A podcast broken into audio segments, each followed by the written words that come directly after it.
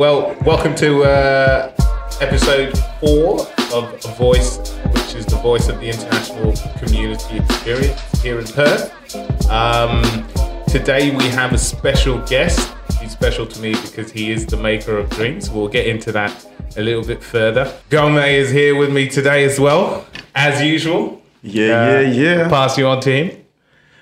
Hey, what's up, people? Bit of a rocky start today. Yeah, it has a little bit rocky. Yeah, but You hey, late. I, I was late. I was late. No, it's all good. Um, well, I think we'll cover that at some point. The uh, the African lateness thing.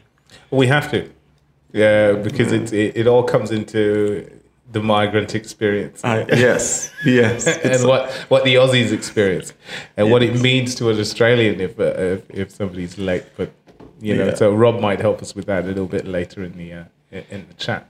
That'd be good. But uh, I, I don't know Rob, so this would be a great opportunity to get to know you, Rob. Yeah. And uh, welcome to the show.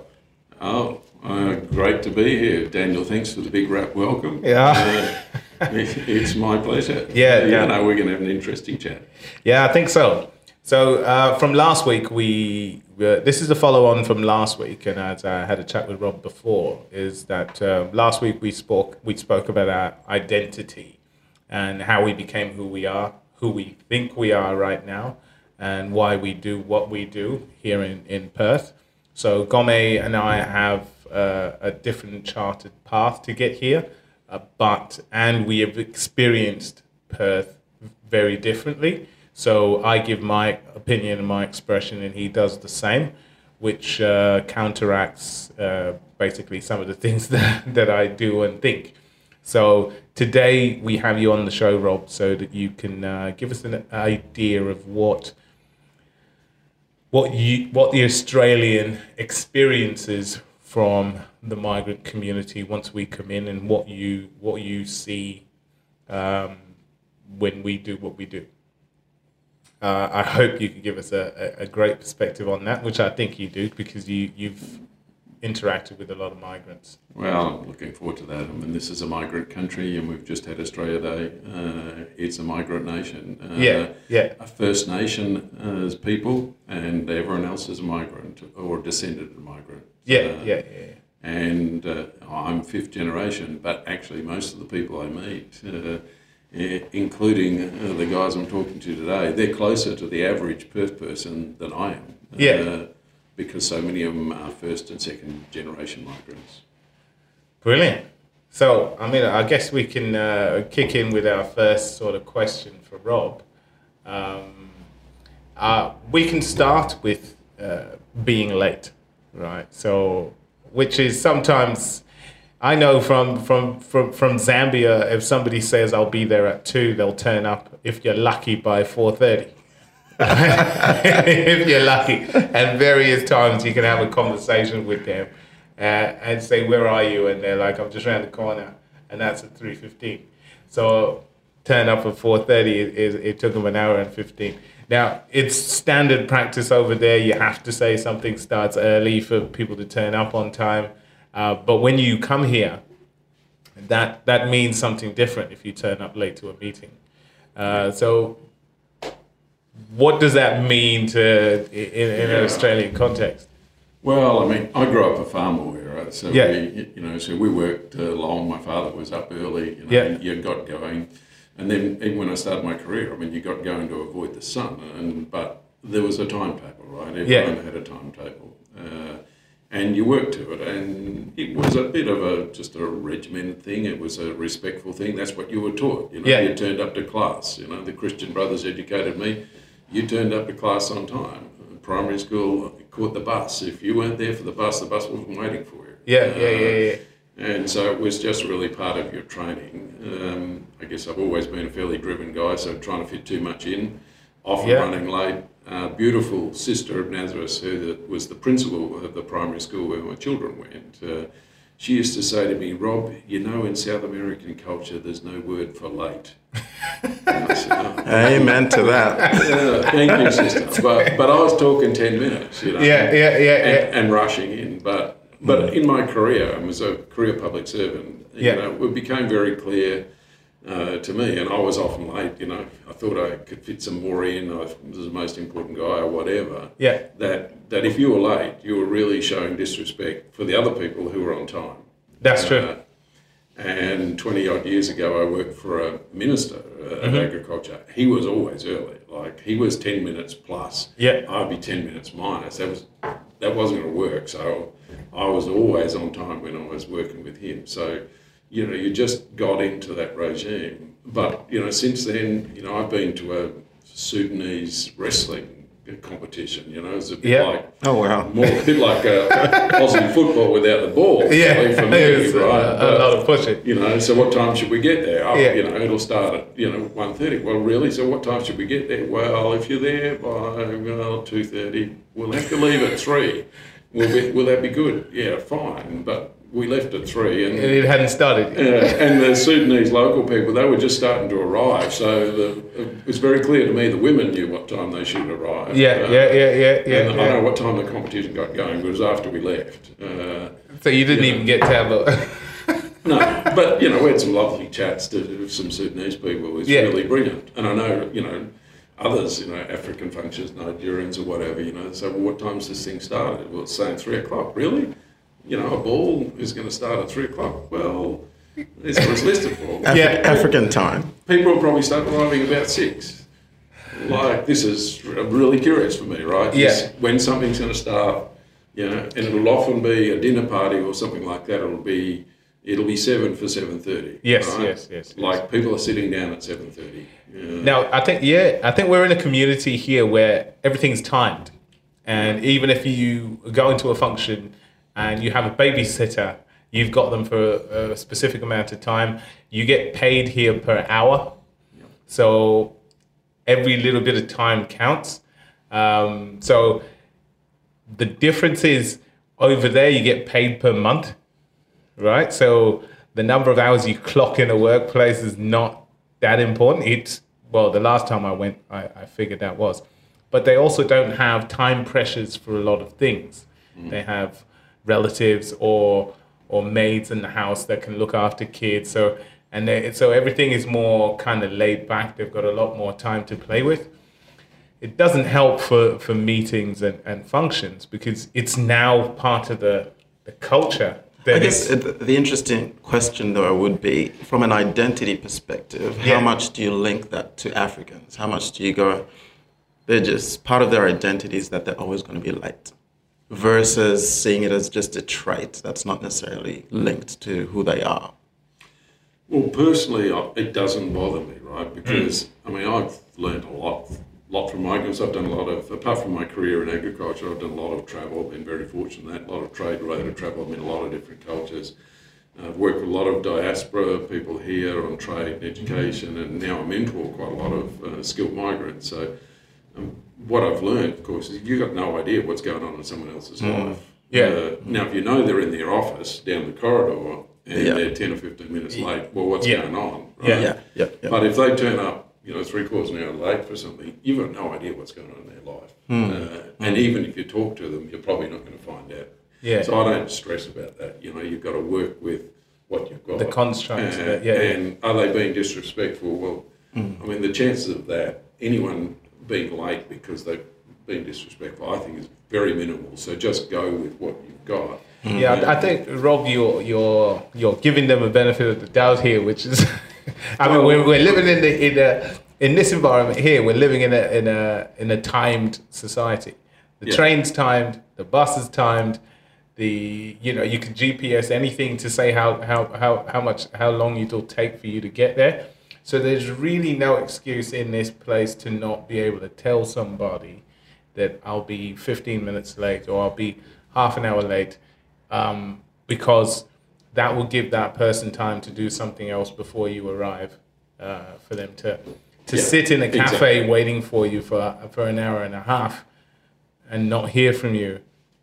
I mean, I've done that before. Now, I'm not saying that I came here and I wasn't in that mode. I did that, and I've made mortal enemies because of it, right? And I'm still trying to be friends with them since then. And this, I'm talking, this would be 10, 15 years ago. Mm. But But I mean, the, the I mean, I guess the position that you presented is a personal one. How much do you think that would be reflective of the general Australian public in terms Well, I of think how people just don't, you know, it's sort of like the bus is leaving, right? You know, the plane's leaving, the class is starting. So, I mean, I've got eight brothers and sisters. We have a monthly Zoom hookup, right? yeah, The Zoom- eight. Yeah. Jesus. Uh, My, uh, so, That's unusual. our, our Zoom hookup starting at nine o'clock on Sunday morning, right? Yeah. We're not waiting to see who turns up before we start, right? Yeah, yeah, yeah. Some might turn up for all sorts of reasons, right? Yeah. Uh, but uh, that's when it starts. My wife's got uh, six brothers and sisters, all the way from Europe to Melbourne. Yeah. right? Theirs starts at six o'clock. Uh, and so, you know, people might not be able to come then, but everyone knows that's the regime, right? Yeah, yeah. I think other people will be less tolerant than me, lots of them, and you know, if you're late, well, that'll be an affront to them. So I don't think it's a good idea. You know, Yeah, try true. And, try and get into the regime, and, and we've all got phones now, and when you can WhatsApp someone, text them, call them, whatever, say I've been held up, you know, I've got a sick kid, whatever. Yeah, yeah, yeah, Just yeah, let them know what's going on. Then they're fine. I guess it's it's the communication, right? Yeah, yeah, Because I think I don't know about you, Daniel, but Yeah. from my from my perspective, I find myself constantly late, and it gives me anxiety. So it's not like I'm kind of blasé about being late. It actually, in you know, it actually Start off earlier, induces anxiety in me, and I've found that in all my employment, um, not once has anyone ever asked me what's going on. It's usually been a case of you're supposed to be here at 8.30 it's 8.35 and you know i know i'm late like Yeah. i'm a professional and adult but for some reason always always always. I actually had to change i remember working at the rac uh, uh, 20 years ago now. And i actually had to change my start time to accommodate the fact that i was Now, going to be late. Just a quick, do you think uh, on, on that point right there that the, it it stems from a stigma of from socially being early at a function is looked down upon. That now you want to be there just on time no for everything. No. I, I think for me personally, there's mm-hmm. something about the anxiety mm-hmm. that stimulates something. I don't know. And I think, you know, probably could use some psychological work myself. but I, Our resident counselor. I, I, found, I that's find that even with assignments in uni, mm-hmm. I would wait till the last minute to do it. Mm. There was something about that pressure that That because gets you- because that gets if you. I leave uh, in half to, to be in a place in half an hour's time, Mm-hmm. and I'm anxious and I'm stressing, but I get there on time, there's a huge sense of satisfaction. Just like if I hand in an assignment that I've done the night before Mm-hmm. and I get a HD, it's so much more satisfying than if I'd started the assignment two, three weeks before. So you like the pressure. I like the pressure. Well, my dear sister Mari, I mean, she would say you're trying to do too much, right? Yeah. But you could unconsciously like the pressure, right? The mm-hmm. adrenaline mm-hmm. of that. Mm. I mean, you have to manage yourself. I've had to, I know I'm going to try and do too much or mm-hmm. just try and fit something else in. So I put things in the diary. Uh-huh. uh quite a few of my EAs have made sure they put travel time in. So I'm leaving when I need to leave. Yeah. Uh, otherwise, I'll leave to sort of screech into the car park and race into the meeting. while Yeah. I'm here, right? Yeah. Yeah, yeah, yeah. It's it's not efficient, and it's it is disrespectful of the people. You might have had ten people who are standing around ten minutes waiting for you. Waiting for you. Yeah. That's not right. Yeah. So, Yeah. So you can train, you know, put in your own little rules uh, Yeah. as to how you do that, and you know, change the entry in your diary. I think yeah, it's, it's just a bit of time management. I think I learned it over time, and I, for me, my biggest, the the first time that I got this, and I got it quite quickly, was when I left uh, the government, and I joined Serco, and I was working on the Fiona Stanley Hospital project. So we were in a meeting. Um, we were set to buy stuff for going into the hospital during the build and all the other procurement managers and the the the, the star the, the hierarchy were all looking at the um, the schedule and thinking when we've got to buy this and then you know when we got to start everything. And I thought that I had at least a week to kind of get myself organized and get things happening, action all my items, and then we can move for next week's meeting. As soon as I got to my desk, everybody else, I saw the emails flying and they were actioning all the action items from the meeting we've just come from. I was like, whoa, what is going on here? So I had That's, to. that's just showing off. Yeah, no, it's because everything piles up so quickly on a project that you have to kind of get organized mm. quickly, otherwise you'll forget something, and you'll get fired if you if if your stuff gets to to red. Well, Should think you get do fired? it. Yeah, Why? Because it costs the company money. Why? because it's a project and they're building stuff. So every everything that we were buying had to get there so that the next phase can start. So if your stuff doesn't get there on time, then people are twiddling their thumbs. They can't get to the next part of the build, and it's gonna those guys. So it's let's just say BHP. Oh no, what are they called? The Brookfield mm-hmm. were building, and their their staff are waiting for this to be fitted so that they can build the other part. Now, if that that part's not there, they have to. Those guys are still going to get paid, but the job's not getting done. Yeah. If I'm waiting, if I'm chairing a meeting of 12 people, right, Hmm. and I'm 10 minutes late, I've probably just wasted two hours of time, Yeah, right? Should you get fired for that? Well, I should get. Uh, at least a warning. I sh- I, the staff should make clear to me that I'm wasting their time. They've got stuff to do, right? That's true. And I, I mean, I think you, if you actually do an honest self audit, right, and say, well, are you late for everything? Mm-hmm. Well, if it's a sporting game, your favourite sport of soccer or a golf tee off or whatever, I bet you Daniel's never late for golf, right? Absolutely not. Because he No, probably not. there's a tee off time, Yeah. and he should be on the tee ten minutes Yeah. before. He's not going to be late for that. you know? Exactly. Yeah. His girlfriend is he going to be late? Uh, probably not. Probably For relations? No. exactly right. So you can do it when it's a motivator for you. Right? Yeah. So why can't you do it for a meeting? Or I find that I find that I can't. It's consistent across the board. You can't. maybe there's an opportunity there for me, Daniel. I could get into some time management coaching. Yeah, I think I think there is. I I would take it. I would take it. I think you I need would to take set it. up a spreadsheet for this Yeah, guy. yeah, I'm not going to take on a, a, a Sudanese football team and try and get them to turn up on time. But, uh, Waste of time. Oh, I've done that. When we played soccer and we were playing against uh, some of the other African teams, they always turned up late. And it was to the point where you're thinking, are we even going to get a game today?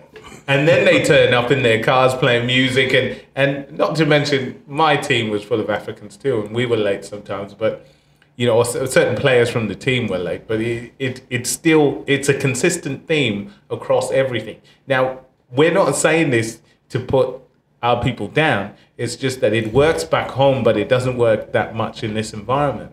So what it So I means in this environment yeah. is, is disrespect for other people's time. Is it disrespect? So I want to come back to a theme that we've kind of been talking throughout the different Mm-hmm. uh, series, episodes, sessions, whatever you want to call them. Uh, the theme around empathy, and which is why I was asking: Should you be fired, or is there a place where you have that cross-cultural conversation, that dialogical engagement, that tries to understand what's going on for you? Mm-hmm. rather than you're costing me money because immediately you talk about money and firing all i'm hearing is that's more important than me Yeah. It is. yeah. I mean, I think it's an important conversation. I mean, you hmm. should, if someone's consistently late for meetings, someone, not necessarily the boss, should take my side and say, what's going on?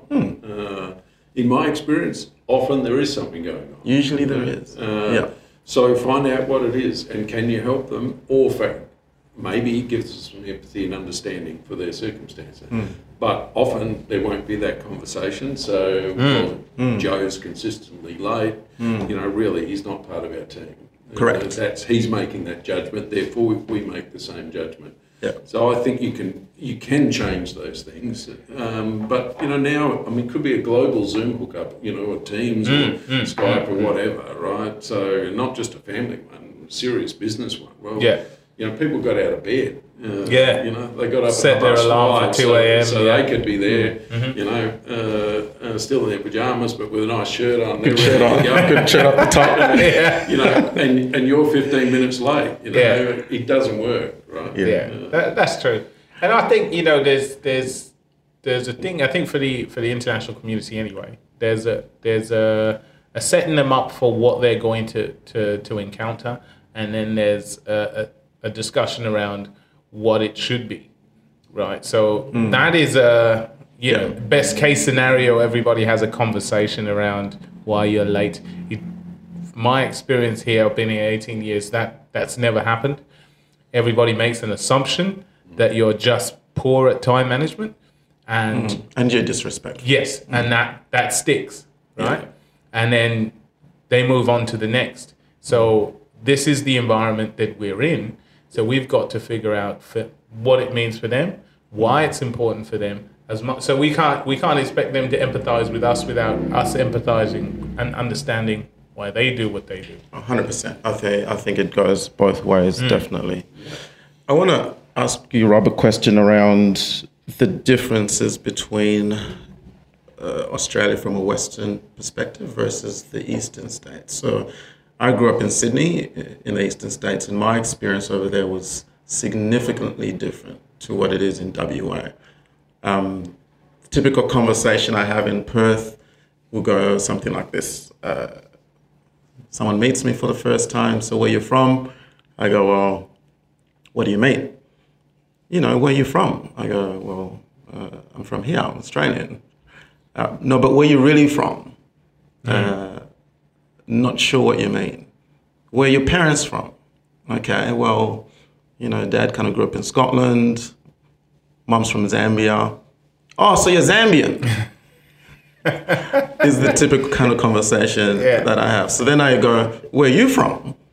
Oh, no, no, I'm from here. No, but where are you really from? here where are your parents What do you mean? Um, I was born here, my parents were born here. So if you go back before you were from here, where are you actually from? Oh, I guess there's some Irish, you know. Yeah. It's like, oh, so you're Irish? no, I'm Australian. So that that's always confused me because in Sydney there was kind of this understanding that unless you're indigenous, you've all come from somewhere, and there was kind of this collective idea, and there was this sense of solidarity with you know the Yugoslavs, the Chinese, you know the Lebanese, the Greeks, the Italians. We all kind of melted together well because we had that kind of common understanding, which is very different in WA. Yeah, I think uh, I think that's right. Uh, I mean, Australia's one of the world's great uh, multicultural communities, uh, but our cities are quite different. Uh, uh, Perth and Sydney actually have got about the same percentage of um, of migrants, first generation and second generation migrants. But the makeup and the look of the cities is really different. Yeah. And Yeah. Melbourne has actually got slightly lower percentages, but it really looks like a migrant city. Very cosmopolitan. Yeah. Perth doesn't so much look like a migrant city because very clearly number one diaspora here are British. Uh, and then there's a whole lot of other Europeans. Number two are New Zealanders. Uh, Number three was South Africans, now Indians. So it Yeah. started, and depend where you go in Perth, you can you know can look a bit like Melbourne, but mostly in Perth, you know, it looks like me. And I'm a I'm a fifth generation uh, of Polish and Irish gen- um, history, mostly um, on the Polish side. I mean, they were religious refugees in 1835. You know, Yeah. So in a sense, I've got some empathy with local refugees, but really, I'm not going to try and play that card, right? Yeah. My wife grew up in Melbourne. You know, 60 years ago, she there were two kids in her class of over 30 kids who were uh, Australian born, but they were mostly European nationalities. Same, right? same as me. So there's a history there, right, which I think is longer and it's more multicultural earlier. Uh, so Yeah, we, than you know, since I was a kid, we've known you know Melbourne was the biggest Greek city uh, outside of uh, outside of Greece, sort of thing. So I Yeah. think there is that here. But I mean, I like to go with it. I, mean, I ask a lot of those questions too because I'm really interested in Yeah. people's history. Right? I think it's great to ask the question back, right? Yeah. But not in a sort of you know, it's not antagonistic. like, like you know Confrontation. Yeah, should No, you yeah, should yeah. you be here? Am I more Aussie? than Yeah, you? exactly, But exactly. wow, look at Yeah. this. You know, I've got the kaleidoscope. You know, there's Mm. an initiative at City of Stirling here, which is about helping skilled migrants called Mm. Kaleidoscope, right?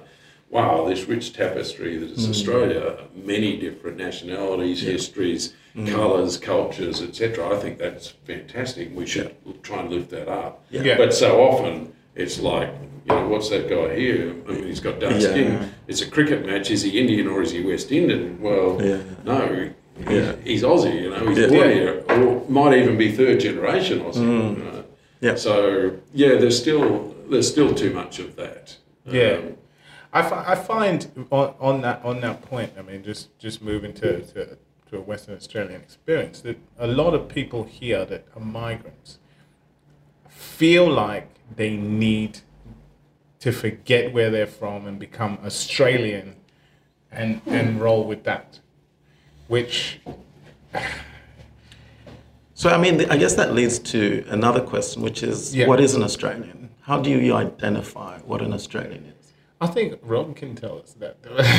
That's a really simple answer. right? yeah. Uh, yeah, look, I, I think there are some really important questions, and we, we're still a very young country. Yeah. You know, uh, an American uh, uh, lady told me just recently, well, after all the riots and etc. You know, Rob, we're actually a very young country. You know, We're still maturing. Still right? figuring stuff out. Well, and and Australia is absolutely like that. You know, we're a teenager in a sense as a country, right? So that's true. okay, but those that are living here now are living here now. So uh, so it's up to us. Um, I mean, I think the quintessential sort of description, you know, the crocodile Dundee image. There's still a hmm. lot of people who want that in Perth. You get that a lot. You know, Yeah. every Yeah. second vehicle's a four-wheel drive. Everyone would love to be out in the outback. Most of them never make it. Yeah. I'm a farm boy. I, you know, I grew up in the country. I spent a lot of time there. Lots of places I haven't been. Yeah. So I'm sort of close to that. But really, the average Perth person, you know, Yeah. they're a they're a first or second generation migrant. You know, I love Paul Hogan, by the way. He was, Yeah. Well, he was, fantastic, right? he was awesome. and I reckon every should be a migrant, you know, every migrant and every international student should find some, you know, should watch half a dozen or ten Yeah. Aussie movies and That's really true. just get a sense of it, including the sense of humour. Right? Mm. Uh, See, I, I watched it a long time ago when I was a kid. We watched um, the Paul Hogan show. And then when he came out with the movies, the Crocodile Dundee movies, we watched them. But we also watched Skippy. Yeah. And Skippy was the the smartest kangaroo I've ever seen in my life. This guy would make phone calls and save people and do all this stuff. Right? And then it was very confronting for me when I came here and I walked into Coles and I saw kangaroo meat in the uh, in the freezers. It's good protein. I thought, who the hell would eat Skippy? Yeah. I couldn't. I, I, I felt like a kangaroo was a pet before I knew it was semi-pest over here. But Yeah. yeah, it's a it's a lot of different. I mean, a lot of people talk, you know, describe it as a country of a fair go. Hmm. Well, well, it is fair, but that doesn't mean it's going to be easy, right? So No. it's fair go because we're all having a fair go. Yeah. Actually, we're having a fair crack, right? Having a fair crack, yeah. Yeah. I mean, everyone's come here. You know, mostly they're they're first, second, most third generation migrants. So they're still building, you know, their family and, their heritage and their wealth and their communities and, and all of that. And and there's just amazing community development going on. You Yeah. And uh, you know the the old guys now who are in their 80s who actually built these communities and the sports pavilions and all that sort of stuff. They're all still there, right?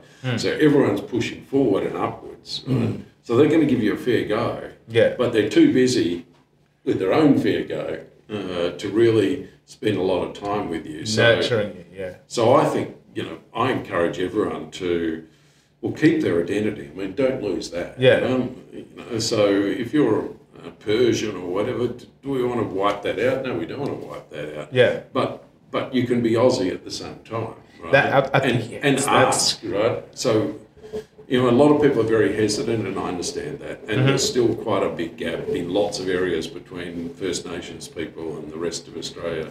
Right? Just actually starting a conversation, asking about the other person. Mm. So, you know, in a, in a really engaging way, like like where are you from? Yeah. Wow, you get Where some you really amazing from? questions. Yeah, where are you really from? Wow, I'm, you from- actually I'm, I'm just getting my DNA tested. Yeah, I, yeah, yeah. want to find out where I'm really from. Yeah. know. Who knows? Back in my Polish history, maybe the Vikings came in there. Who knows? Right? Yeah, yeah, yeah. Um, but understand that and be able to have conversations about that. Ask people, you know, Australia Day, what does that mean for you? Yeah. Right? How do you celebrate? You know, Easter's Ooh, coming. do we do we want to go there? Do we want to talk about this? Well, I think, Maybe you don't. well, in my experience, I mean, migrants, they're pretty cool people. They, you know, they've been in lots of different situations. They can sense it, right? Yeah, yeah, yeah, You know, yeah. they're unlikely to ask absolutely the wrong question to the wrong person, Yeah, right? I think they won't. They won't ask about Australia Day because a lot of a lot of African countries were colonized at one point. They, they've been liberated since then. So it, it's it that is that stands the difference between Australia now and African countries back then. So, but there's also when, I was talking about identity and how. To, so it's it's basically a fine balance between. Um, succeeding in Australia without losing your identity if you arrive in Australia with an inferiority complex. Right? So if you're coming here thinking everybody here is better than me, and then all of a sudden what you're doing doesn't seem like it's good enough, you start to feel like I need to change and become this for me to fit into this society. As in, I need to be on time, and I'm like, no, I don't. yeah, yeah, you do. this is my identity. I'm sticking to it. Damn it, Nah, I'm gonna be late. Yeah, but that, Take it or leave it. that's playing basketball with soccer rules, right? So you, you That's can't do that. that's Australia. Oh, well, there's It's bit a of- melting point. There's a bit of It's a right? melting pot of culture. There's only 25 million of us, right? It's not very many. but, Mm, yeah. but someone like you has already done this, right? Yeah. Yeah. Uh, Yeah, yeah, so don't come here, you know, fearful, uh, apprehensive, right? Mm, yeah. Mm. Just get in. I mean, that's that's I think what Aussie is about. You just and certainly my life, you Mm. know, half of it in the country, right? You just get in. You know, I know so many people. They had no idea how to play a sport. Uh, Yeah, true. But, but they had to go because of the social connection, and they were dragged in, and they were taught the basics. Right? Yeah. It didn't mean anyone like avoided them, didn't give them a hip and shoulder on the footy field, right? But they actually got to play. And, Yeah. And so many other things. They get invited, but people are not going to keep inviting them if they turn up late, for or, or if they don't engage at all. Right? Yeah. And so, I mean, I think it is a two-way street, but but really, people will give people a go, and um, you know, there's always someone in the crowd, right? Mostly, I go to white social functions, right? Yeah. Uh, uh, but there are always people there who are very empathetic. I don't know what's going on in their life. They might spend their entire career might be helping Indigenous people or other people. So just start a conversation with people who look like the body language is good, and, and you're going to learn so much. And who knows, you might get an invitation to go and do something really Aussie. Go out in a big bit of floating fiberglass and fl- go to Rottnest for the day. Yeah, You true. know, There's all sorts of things. Shit off to Rotto. Yeah. Yeah. Check out Now, the quokkas. I, I also wanted to ask you uh, around political correctness. Now, and this is just it's a little bit in general, but for for where we come from, and what, as part of what we identify with is being told, being told off, being told the truth about absolutely everything at every stage of your life. When, you know, if you're not good enough at something, they tell you you're not good enough. If you're heavier, they tell you you're getting heavier. If you're skinny, got they flat- tell you you're getting skinny. You got a flat bum? Yeah, which gave him, which traumatized him for a few years. Oh, yeah. But Life. Yeah. but um, and I find here in Australia that you there is a, a political correctness that you can't be that way. So for from a person who that is part of their identity to be absolutely honest about things that they don't that, that are in this environment sensitive. I'd like to find out from you how how that started and why that is a, a part of the society if you if you if you know. I might be the wrong person because I'm the least political correct person that I probably know. Yeah. know. Um, but you know, it's a carefulness. Um, probably in part, if you go back, it's to, if not different cultures, actually meeting new people. So I think you do see it more in women, but maybe Yeah. it's just expressed more. like you're not going to tell somebody you don't like their dress or they shouldn't be wearing you know a dress or Yeah. wow you've got big since I last saw you or whatever. Yeah, you might yeah. have had two kids in that time, you know, who knows. Um, uh, you see it, I think, in workplaces, you know, and, and at the pub, you know, people talk themselves up, right? So, well, really, is that person genuine or not? Are they that good, right?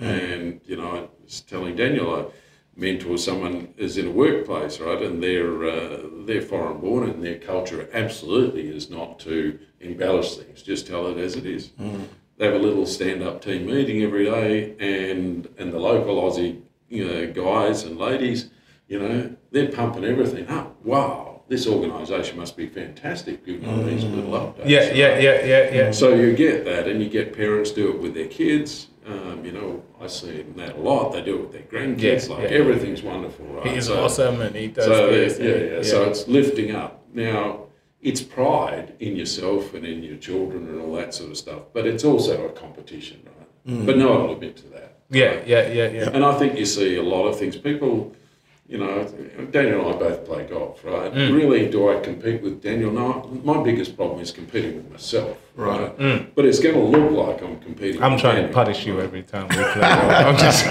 But he's much better than me, and he's on a much tougher handicap. So yeah, yeah, yeah. you know, so that all evens out. But so people trying to really make the best for themselves can look really competitive. Uh, lifting their own kids up and promoting them can look like really they're only doing it to compete with you, but really they're trying to motivate their kids, etc. So it becomes Yeah. really becomes a bit of a herd, and wow, can I keep up with this? Well. Do your own thing in your own way. You'll find other people who are Yeah. just like you, or enough like you to really be able to fit in. Uh, Yeah, I, because I do think also, like I was saying before, WA. I think maybe that's a WA thing as well because in Sydney, I tell you, everyone told everyone exactly how they thought, really, exactly what they thought in high school. Nice, We, yeah, yeah. we just said it like it was. yeah, yeah. And yeah. so, it, coming to WA and meeting other people from Africa, I find we have very different experience because they talk about, for example, what you're describing. Yeah. I go, that's so not my experience at all. Yeah, see, I, I've in Australia, I've only lived here and I've only experienced that here Yeah. because it's it's a situation where here, I mean, even if you join a sporting team, as long as you pay, you play. That was not my, you know, I stopped playing soccer when I was a kid because they never picked me, you know. so it's it's something that you know you grow up with. Over there, they pick only who's good, and they don't make uh they don't make any excuses, and they they're not feeling sorry for it. Go and practice and come back. So it's it's it's that way. But when I got here, that's the situation. You know, you have um, up to seventh place gets a medal, and you know all these participation trophies, and that and that, and that. It's it's awesome, but I don't know how to celebrate seventh Yeah. place. I think also there's there's been a, a shift psychologically where I think we're a lot more aware of some of the psychological impacts of certain things. So I'm talking about high school back in the early, you know, late 80s, early 90s. Uh, we're talking now, you know, How old even are you? no, I'm just, I'm just kidding. You go. I, I, I just said that too. I give credibility to what I'm about to say. Yeah, no, that's good. But I, I definitely feel like there's, there's a shift. Uh, people are starting to be more aware of the impact on people psychologically, and so they're being Yeah. more careful. Also, with the age of the internet, there's a global village, and so we're now starting to be a lot more aware of each other globally. And so, a lot of things that may be happening in America, we immediately adopt in Australia in terms of you can't say black, you can't say this, you can't say that.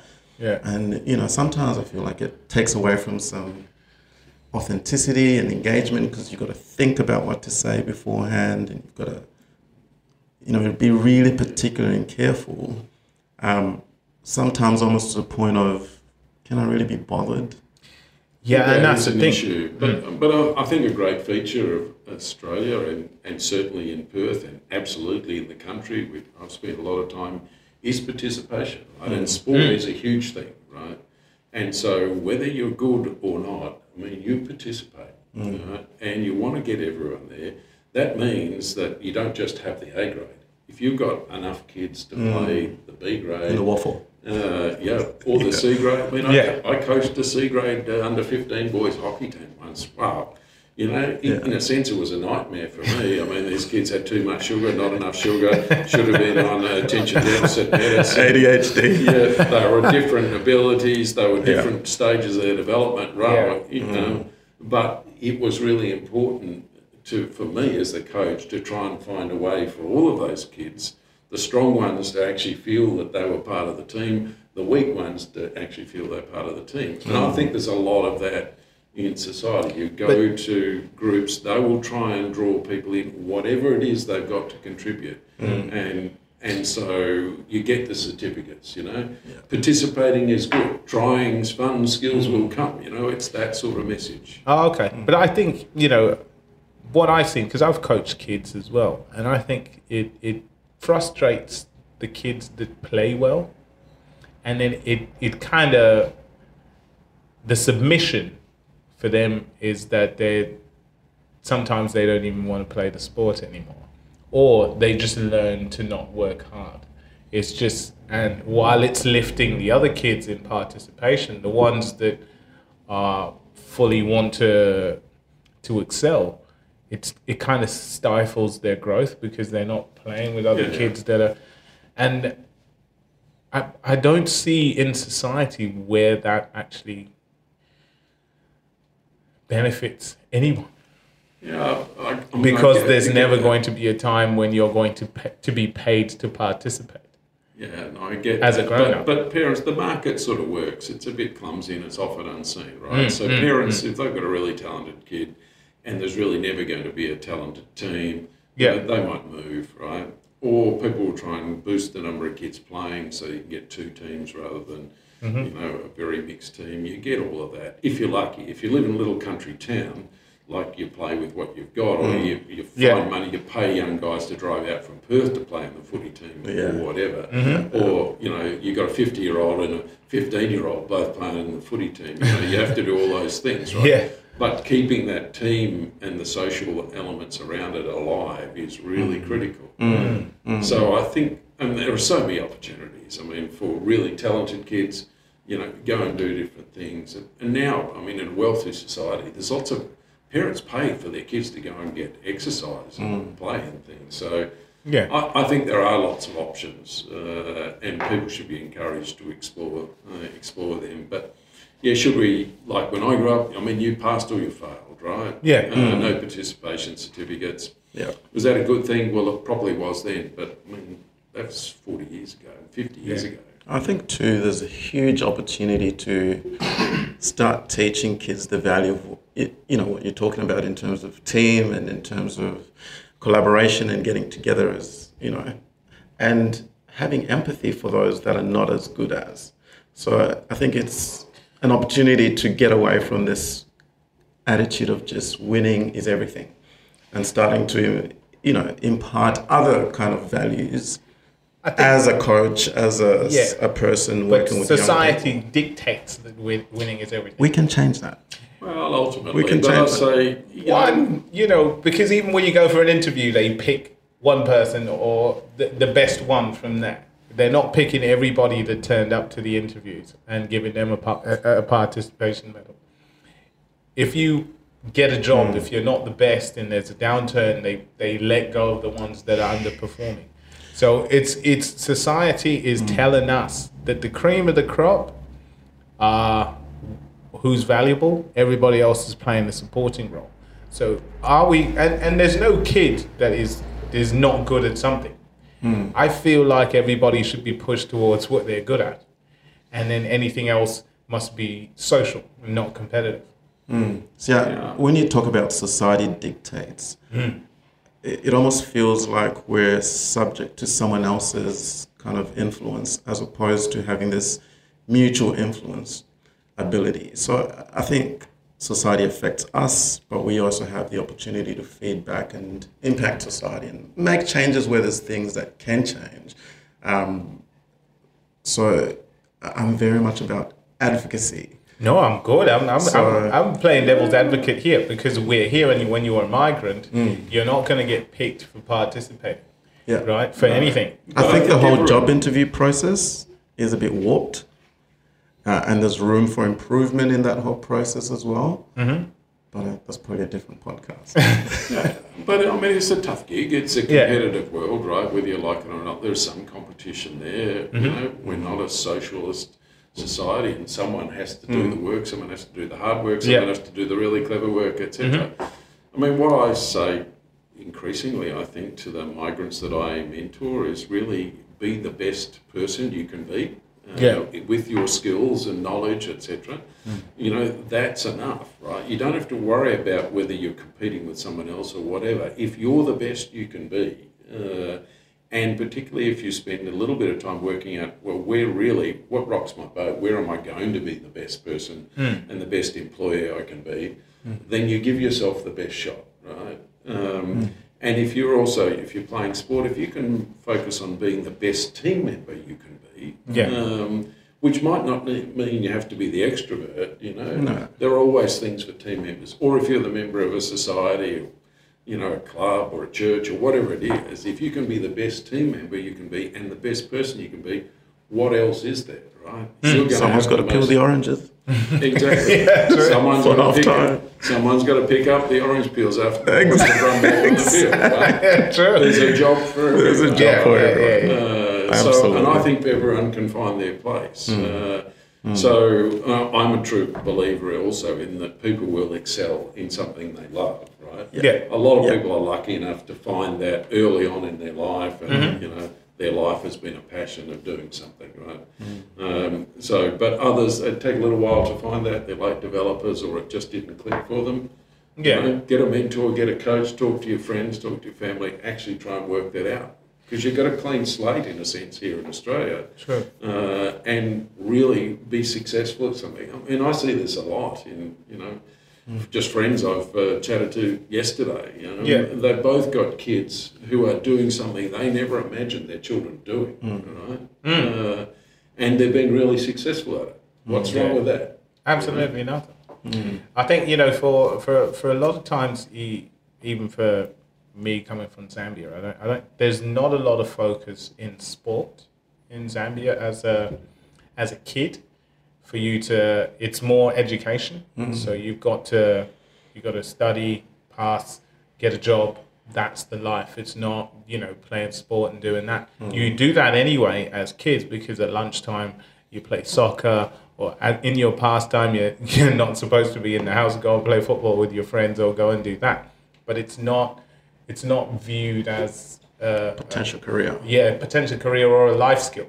It's just occupies your time when, you're not studying. When you're not studying. Yeah, and that's it. Sure, but I mean, when I was a kid, and I think it's still true today, uh, I mean, children who are involved in a range of different things and children who are busy. So they're studying, they might be musical, they're in the chess club, they're playing sport or whatever. They are learning so many life skills. Yeah, yeah, yeah. And in my world, you know, people, you see someone's CV and they've been in a whole series of club uh, club roles. They've been president, or they've been captain of the footy team, or they've been the golf champion. Yeah. These all mean things about that person. So these are there are sort of little tests, unwritten tests that it's really good if you can tick them off. Uh, They're you know, learning to swim, right? You know, it's a really good thing, right? Yeah. I love it. I'm, I'm a hopeless swimmer, right? But actually, it's almost a, you know, it's a little badge you have on Yeah. your shoulder, like I can swim. Uh, Yeah, yeah. Oh, I thought I could know, swim until I saw my son swim, Yeah. and then it was game over. He wasn't doing, just doing the doggy paddle. No, he was flowing majestically through the Yeah. water. well, reverse mentoring is a good thing. The young teaching the old. Yeah. Right? I was like, nah. So now they asked me to go in there and swim. I'm like, yeah, no, I'm good. So, So I think people can find their own way. What they what they need is a self belief. Yeah. You know, I do quite a lot of mentoring of skilled migrants and some others. And Yeah. the first thing that I do, and I stick with it until I think that they've got it, is relearn their self belief uh, and the talents they've got. And if they've done this, that probably means they're going to be able to do something else. Yeah. Uh, Because- then they then they can be Aussie because one thing Aussies have generally got more of, or at least it's perceived that way, is self belief. Yeah, and I, I'll, I'll speak Got for, Hewitt. for a lot of migrants coming to Australia and a lot of students. They come here well accomplished in that they've gone through an ex- extensive schooling where it's it's all about grades, grades, grades, grades, and and and a lot of them have got jobs. They've got some high powered jobs over there. When they come here, they're ready. They come here ready to take over the world but they still have a little bit of an inferiority complex. Now, when they get here and then things don't go the way they thought they were going to go, it reinforces that complex. And then it just brings everything to a halt. And they, they don't engage much with society. They go back into their, their communities, and people that had come in and had a difficult time before them reinforce that message to them that it's a difficult place to get by. There's racism here. There's all kinds of stuff. Not taking enough time to learn what they should learn in order for them to excel. So I'm saying this to ask you, Rob, if you could give us a few points on what they could focus on when they get here to make sure that they succeed. Yeah, not, another way of asking that question, because I was going to, because we're running out of time, I was going to ask this question, which links perfectly into that Yeah. point you make, is what does success look like for a migrant that comes here? Because I think then that links our conversation on success, Yeah. but also speaks to identity, because it sounds like there's, you know, a loss of identity um, in that as well. For sure. Um, because yeah, you go from working overseas, you're a manager, and you come over here, and all of a sudden you're cleaning toilets, or you're yeah. doing these kind of Yeah. more laborious kind of jobs. So, Well, I think success has probably got as many variations there are, as there are migrants, but it's got to be their personal success. Um, I mean, I tell a lot of people. Uh, What is success in Australia? Well, I think it's being it's a personal thing, right? Yeah. I mean, there is success. Yeah, you got a big house on the coast, or you know, and a big four-wheel drive and a holiday house. And, you know, there's all those sorts of things. But that's Yeah. the case everywhere, right? And I haven't got most of those things, but I'm happy with my success. I think right? you've got a few things. Yeah. And, and I started as a little country, you know, kid. I went to a country school. You know, I didn't go to one of the top schools in Perth, and that was a big thing, right? Yeah, yeah. In some mm-hmm. parts of Perth, that's still a big thing, right? Hmm. So there are all these rules, and there are rules everywhere, right? But I mean, I tell people, probably more migrant women than men, you know, have a conversation with a person in your mirror. You know, shut the bathroom door. Tell that person how much you believe in them and how clever they are and how courageous they are and how courageous they're going to be. Yeah. right?